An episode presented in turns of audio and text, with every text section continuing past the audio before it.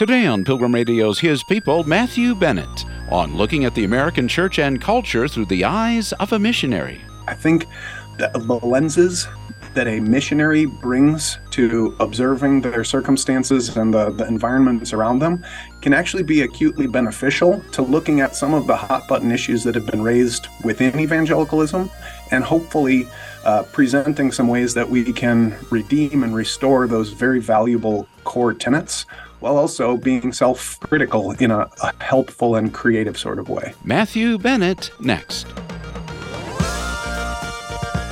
Is our American evangelical house in order, or is it in need of a remodel? In his new book, Hope for American Evangelicals, Cedarville University professor Dr. Matthew Bennett inspects what he calls the American evangelical home, where he was nurtured and which he wants to see become a thriving and hospitable environment for guests. Matt, who's the book for, and what are you hoping to accomplish with it? the the title talks specifically to American evangelicals, and I, I, would hope that that would be kind of at the the core of the the audience, people who are particularly aware, as we all have increasingly become in recent days, that there are there are issues, there are evidences of brokenness that are occurring in some of the, the spaces that would be known as uh, American evangelicalism. Um, at the same time, uh, before evangelical becomes a dirty word or something that we want to get rid of, I want to speak to the the value of what has historically characterized people who would take that label of evangelical on themselves you know just the the core basic idea of being Bible centered people who believe the cross of Christ is at the center of history and that individual conversion is a necessity and that lives of sanctification and outreach are part and parcel with what it means to be in Christ people. And so I want to recognize those things as redeemable and inherently valuable while also saying that I think the the the lenses that a missionary brings to observing their circumstances and the, the environments around them can actually be acutely beneficial to looking at some of the hot button issues that have been raised within evangelicalism and hopefully uh, presenting some ways that we can redeem and restore those very valuable core tenets while also being self uh, uh, self-critical in a, a, helpful and creative sort of way. The subtitle of your book is uh, "A Missionary Perspective on Restoring Our Broken House," and if you will tell us a little bit about that analogy of the house, how you chose that, and then in what sense is the evangelical house broken? Yeah. So there's a sense in which um, this is, this book is broken down chapter by chapter through a running analogy uh, that comes from my own experience of having grown up in one home and having that place be my my childhood environment, the the, the home that was the house that was just a, a home to me. It, yeah. really formed my adolescence. Right. But then having been gone for it from it for a time, and then after my father passed away, um, coming back, looking at that same space with an intent to help my my mom prepare it for sale and seeing those familiar rooms but seeing them through different lenses trying to say how might this house be attractive to somebody who doesn't have maybe the tendency to out of nostalgia or a deep history with this place overlook some of its blemishes one of the analogies I use is uh, I can still feel through muscle memory exactly how much extra effort you needed to exert to open the kitchen cabinets because they always stuck. But rather than taking them off the hinges and sanding it down and doing it more precisely, we just accommodated our habits as we were growing up to that to pull harder yeah. because it it didn't need a fix because we just knew this is what you needed to do in order to get the cabinets to open. Mm-hmm. But then when you start considering some of those some of those realities from the perspective of somebody who doesn't have a long, you know, decades long history with a place where they have those habits, you, you want to say, what would it look like for somebody to consider some of these infelicities in the house as somebody who's considering buying it? Um, and, and that shifts your perspective so that those familiar things are seen as a, a newcomer would see them. And that helps you to identify places that could use a little more attention. And then our evangelical house. Uh, can, yeah. can, you just kind of give a little bit of an overview of, of it? I know you, the, the analogy carries through the book in terms of what you just described with your childhood house, getting it ready to sell. And then what about our evangelical house uh, do, do you see as broken, at least just sort of in a general sense, and then we can kind of uh, drill down a little bit? Yeah, so each room and uh, honestly, each space, each chapter addresses a different aspect of our house. And, uh, you know, I'm paralleling this homecoming to a physical space to something that my family and I experienced as we had spent significant years in the Middle East and North Africa serving as missionaries, and then came back to now work and serve in evangelical spaces. There's kind of a, a parallel between those two things. And each one of the rooms then that we tour through the house kind of addresses a, a different issue. And uh, to be forthright, a, a, lot of these issues are those really volatile, hot button issues mm-hmm. like racial tensions. In uh, I used the uh, the dining room as a space to address the uh, the racial tensions that are present in America, and some of the ways that the conversations are had uh, are increasingly politicized and polarized. People who would say uh, the the way forward is by uh, appealing to critical race theory and some sociological programs to fix things. Others who would say, no, that's that's giving ourselves over to communism, socialism, and all sorts of evils. Uh, I want to argue that uh, before we fight over those resources, we need to consider what resources does the church have to actually paving a way forward in some of these racial tensions and I would argue that there's not only a theological press for the church to be encouraging a unity across some of these sociological barriers, but there's also a missiological benefit because our, our society is looking at brokenness and tensions between uh, racial communities, and they're identifying something that we would agree is wrong and broken. But society, apart from the unifying work of the gospel, is trying to create a unity where they find disunity but they really have no reason to have confidence that it is even possible. You know, tensions have existed from all, uh, you know, all different strands of history between different groups of people. So the world is identifying a problem that is a sin driven problem, but they don't have the resources to appeal to. Whereas we as Christians see that, identify tensions between races as something that is the evidence of sin. But we within the church actually have a, a reality of unity in Christ that has torn down those barriers of separation between sociological people groups. And we're actually working from a fundamental conviction that we are more united than we're experiencing. So we're not trying to make or create a unity, we're trying to manifest the one that is true in Christ. And so I think as we start to think about those things, that is both a theologically mandatory element of our of our lives as diverse people who are unified in Christ but it's also something missiologically beneficial as we demonstrate to the watching world that the gospel is in fact the solution to a problem that they've identified but don't know how to solve. And so I, I, uh, each one of the rooms addresses a different issue with that idea of saying if we're thinking not in the categories given to us by society or our politicized binaries, but rather through gospel lenses, how would that reshape the way that we approach this tension, this problem, whether it's politics and nationalism, whether it's our uh, the divorce between our theology and our practice, um, or whether it's things like race um, and and how we address them, is going to be reshaped by looking at it through gospel framed missiological lenses.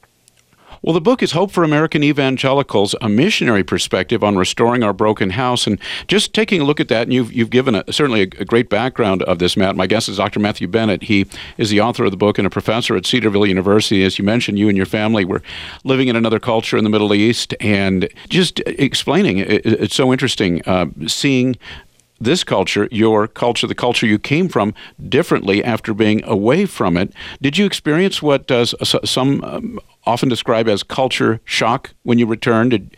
as kind of you, expl- you explained, just going back to your childhood home, but what about coming back to your, your native culture yeah. and, and being gone for not a terribly long time, but how, how long were you gone and, and, and how, uh, tell us about the, was there a culture yeah. shock?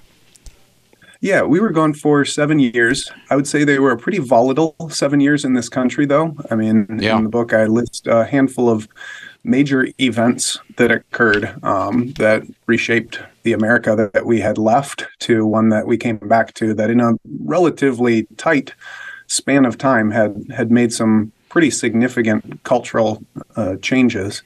Um, I think of uh, even just things like the way words work. There are a number of words that I found the students that I started teaching using in ways that were not the way that I ever would have used those words, um, ways that seemed to have um, a, a, different definition, even a, a, clinical element to them that I did not, that I would not have associated with them prior to departure. And so that kind of keyed me off in some ways on, you know, the the skills that I learned in going to learn the Arabic language, and then not just learning the Arabic language, but realizing that that language was usually freighted with Islamic understanding of those terms. And if I was going to use that language to proclaim the gospel, it wasn't just a recitation of verses that I needed to commit to memory and sort of vomit into the culture, but rather it was something that was going to require some further explanation to say, you're going to hear me say the word sin. And I think what that means to you on the basis of what I'm reading from Islamic theology is this, but can I tell you the way that the Bible uses this is is slightly different and let's uh, let me show you how this word works so that when you hear me say it you know I'm not just using the categories you already have. Well, that's something that you sort of necessarily engage in when you're crossing cultures and using a new language. You have to do that, right?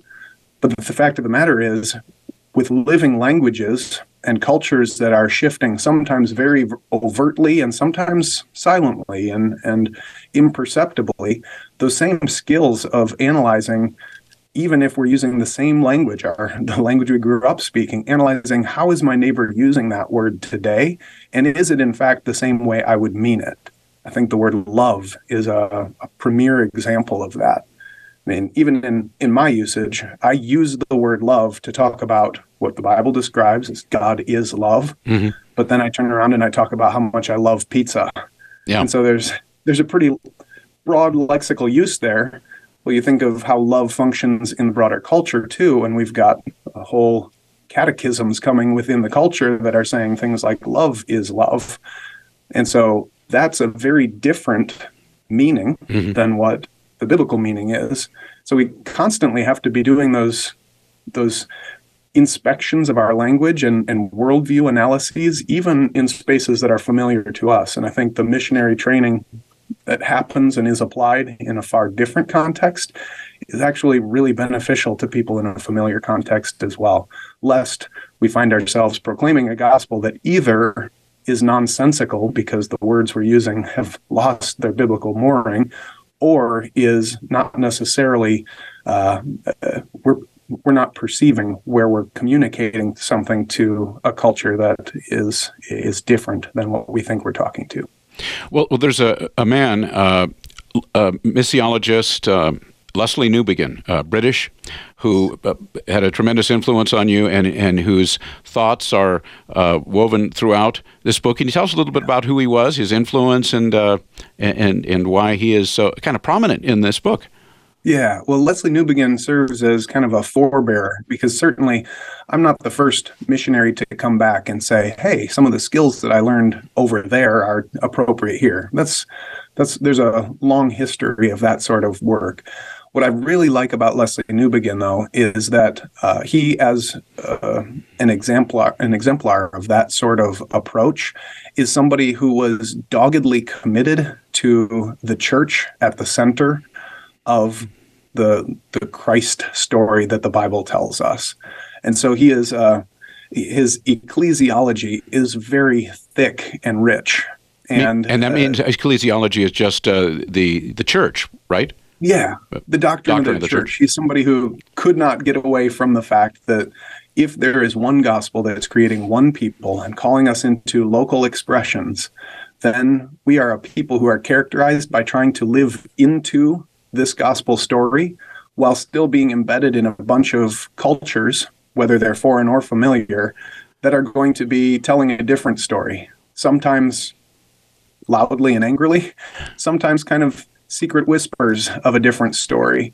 And if we are missionaries, our task is to identify where idolatry is happening and to speak of true worship in those spaces. And our skills of detecting idolatry are, are needing to be sharpened for that task. But just because, like Lesslie Newbigin, who happened to serve in India, he was able to walk down the street and see idols in shrines physically in front of him. Mm-hmm. And so it's easy to identify idolatry there. But then he realized when he returned home uh, for sort of a second career of writing and pastoring and uh, life as an academic, he realized that his training to identify idols maybe wasn't pointing to shrines and little alcoves in people's homes with physical idols, but there was still idolatry that he was sensitive to, places where worship was being misdirected away from the biblical commands to live out the story of the world that God has told in the Bible. It's found its climax and world altering reality in the person and work of Christ. Well, thank you for that. And, and, your book is called Hope for American Evangelicals A Missionary Perspective on Restoring Our Broken House. And you gave us a, a, an overview earlier that you talk about our neighborhood, the dining room, the living room, the bedroom, our yard, and our address. Can you go through each of those aspects of our house from our neighborhood through our address and uh, kind of what you had in mind and how maybe how it can help us to think about what's happening around us? Yeah. So, I mean, the neighborhood is uh, kind of what I was just alluding to in some ways, saying that there is a living culture around us that is shifting and changing at all times. Sometimes it's easy to see where it is, other times it's silent. I give the example of having a conversation across the fence when I came back to sell my home with my neighbor and finding out that one of their children found themselves at an Ivy League school. And I was immediately congratulatory because I functioned under the assumption that that is a good thing to be celebrated. Well, because I hadn't been there, I didn't know that the family had actually been arguing with this child and saying, you should actually go to trade school and you should take this trajectory with your life. And so they were at a place that I thought was universally to be celebrated, but reality was that there was some uh, there was some culture in this particular family that I wasn't attuned to that I was actually creating some tension. Mm. And so there's there's some of those things that we need to develop tools of listening really well um, asking good questions and realizing that we are in a post Christian culture that can't make some of the assumptions that we used to about how people view the world. Mm. So, questions like, who are we? What does it mean to be human? Questions like, what is wrong with the world? Like, identify where brokenness is because we all experience it, right? So, how do you describe it? And then, once you've described it, what would you propose as a solution? These are things that tap deeply into the way people see the world and allow us then to be able to apply biblical categories to be able to compare hey is is your answer here something that actually is reconcilable to the world and if it's if that's the answer you give does it deeply satisfy the deepest parts of your soul if not can i propose to you that maybe there's some different ways of seeing a different story and different answers mm. to these things that then can lead us to thicker presentations of the gospel mm-hmm. so that's kind of the the overarching part of it. As we go through the dining room, that's kind of uh, the call to say the the table is something to be expandable. Like there is a beauty in the gospel that we can invite people around this gospel who otherwise wouldn't share a common table. Have yep. reasons sociologically to be divided, but this this gospel brings us together. Everybody's welcome room, at that table. Absolutely. Um, the living room is a discussion kind of about how we as a family thought this was a place of respite where we can let our hair down. But then as I came into it, I realized it's surrounded on two sides by windows that show off to the street. And so some of the ways that I thought we were enjoying just private moments as a family of relaxing were very visible to passersby just like the way that we as a church sometimes will out on the streets proclaim the gospel and talk about unity and then withdraw into our little enclaves and pick at apart one another and criticize one another attack one another on social media not realizing that we are putting on display mm. something very contrary to the gospel for the watching world and then trying to wonder why they wouldn't want to be a part of this so looking at some of those uh, discrepancies. The bedroom looks at sex and sexuality, clearly a hot button issue. and it does touch on some of those uh, changes in our society that um, our society has looked to sex, sexual expression, and some sort of sexual identity as something to ground a person's personhood on and their identity. And that is far too feeble a structure to support such a weighty need. And so trying to help us to see before we get to any of the the biblical ethic, which we need to uphold and support, mm-hmm. it's what the Bible teaches. But before we get to supporting that traditional historical ethic, we need to recognize that our friends and neighbors around us who are trying to support the weight of their need for a meaningful identity, they're trying to build it with insufficient materials. But then I, I turn the tables a little bit on the church, and sometimes you've you may have heard recently some of the critique of what's called purity culture and uh, heightened attention to you know waiting until marriage to engage in sex. And I, I tried to look at that and say these biblical ethics are absolutely to be upheld. We we can't squelch on those things because it's what we're called to by our creator. Mm-hmm. We also have to identify that I think sometimes we've been guilty as a church of buying the whispered hope of society that sexual gratification is where our deepest fulfillment will occur. But we've baptized that idol and just put it behind a biblical ethic. Hmm. So we've said you can't have sex until you're married, but sex is still going to ultimately fulfill you. So, mm. boy, can't you wait until you get married? And we put this pressure on the the beautiful gift of sex to be sufficient to support our our needs and our deepest hopes. But then we think that we're still doing God honoring work by just keeping it behind a hedge of biblical ethic. Mm-hmm. I think uprooting that idol and saying sex is a good gift from God within the constraints of a committed um, male and female marriage, all of those categories, but it's never ever been intended to give us our identity. So let's let's go far enough to remove the whole idolatry from our concept mm. of sexuality rather than just kind of taking some of those whispers and so on and so forth. There's and then the the address um, the address chapter looks particularly at what does it mean to be a people of dual citizenship whose primary allegiance is pledged not to a nation state but to a king in the heavens and then how does that affect where we put our hopes how we engage in political uh, discussion and discourse what are our responsibilities in a democracy to speak out and fight and vote for the common good while also not thinking that if government protections or conveniences are withheld from the church that somehow we cannot faithfully live out our primary citizenship. Read the New Testament and you've got plenty of people who faced lower kingdom punishment while still saying, yeah, but the gospel's going forward. So my chains have not stopped the gospel, as Paul says multiple times. And I'm wondering one aspect, uh, Matt, the yard? Oh, yes, in the yard. That's really looking, it's giving the analogy of the backyard that I grew up with had every opportunity to be nicely manicured and filled with all sorts of beautiful things that would uh, really be hands off. You know, it looks good from from the curb, it has curb appeal, but really functionally, you don't want to walk across that grass because it's pristine.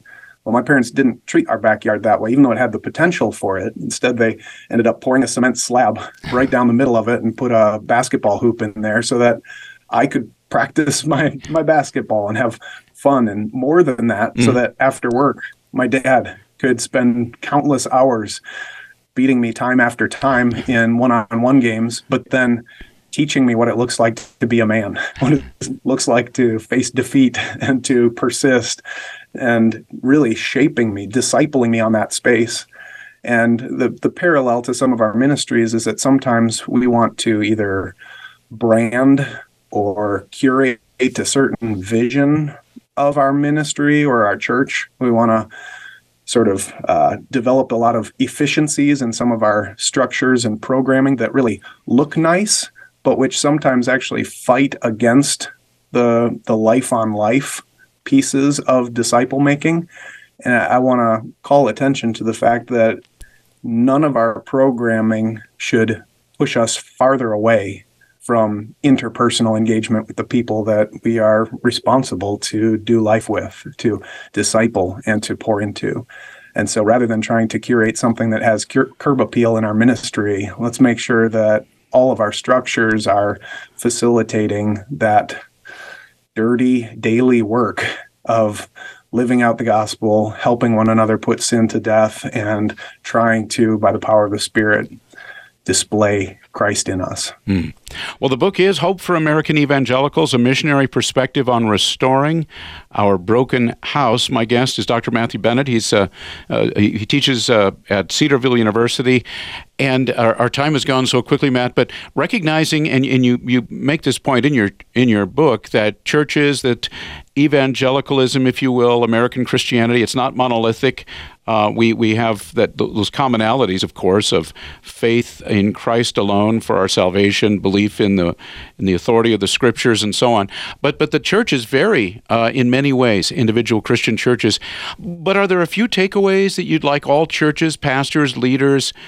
even uh, Christians in general to consider in recapturing this what you call a missionary orientation to to living where we live the last chapter really touches on the fact that, um, in some ways, uh, I think though I used Lesslie Newbigin, he would critique me for the way that I use him throughout the individual chapters, because each chapter I suggest, well, why don't we put on our missionary lenses and look at this issue through them? Well, the thing that I think he would critique me on is that these lenses aren't something extraneous to the church. They're not something outside of the church that you can choose to put on or put off.